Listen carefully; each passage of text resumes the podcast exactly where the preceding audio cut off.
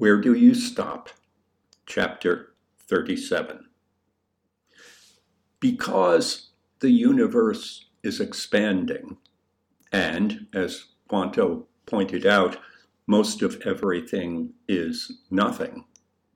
Every day, every moment, more nothing separates the rest.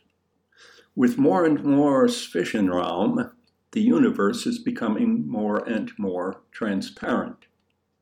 When Raskol sprayed me with that beam of photons from the flashlight, some of them were reflected outward, arranged in a pattern imposed on them by the contours of my face. Many of them never made it out of the atmosphere, of course. They collided with molecules of this and that, got transmuted caused transmutations. But the number of photons in that beam was enormous, and lots of them got away. Observational evidence tells us that this must be the case.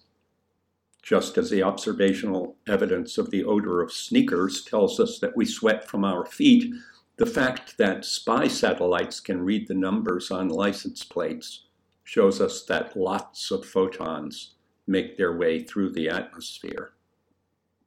From there on, the odds that the photons reflected from me would survive got better and better, and the odds in their favor have improved every day and continue to improve as their obstacles drift farther and farther apart in the expanding universe, making it a little more likely every day, every moment, that at least some of them will continue rushing on and on for something like forever, or as close to forever as the universe itself will ever come.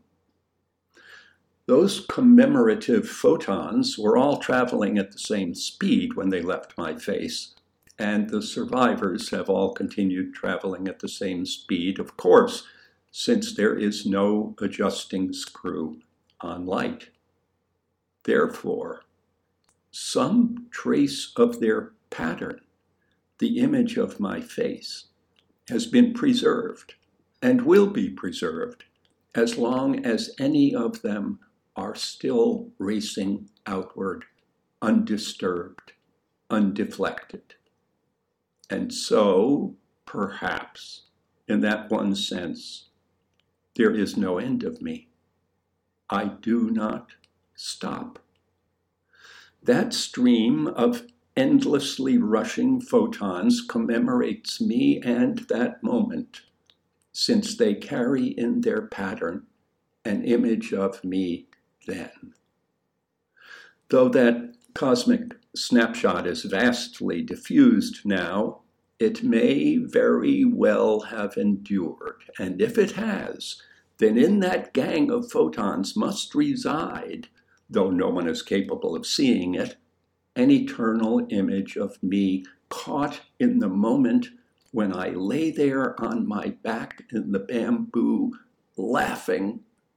And that image of me rushes outward still, 35 light years away now the image of my 11 year old self, laughing in spite of myself when my rambling mind made its way backward word by delicious word to splines, the word that made me laugh out loud, since it brought with it a memory bound to it as it has been ever since, the memory of the day school ended for the summer, when Raskol and Marvin and I slipped into our lockers at the end of the day, remained in hiding there for hours until the watchman passed on his rounds and settled down to eat his dinner, and the halls were as empty and echoing as they had been before the school opened, and then emerged from our lockers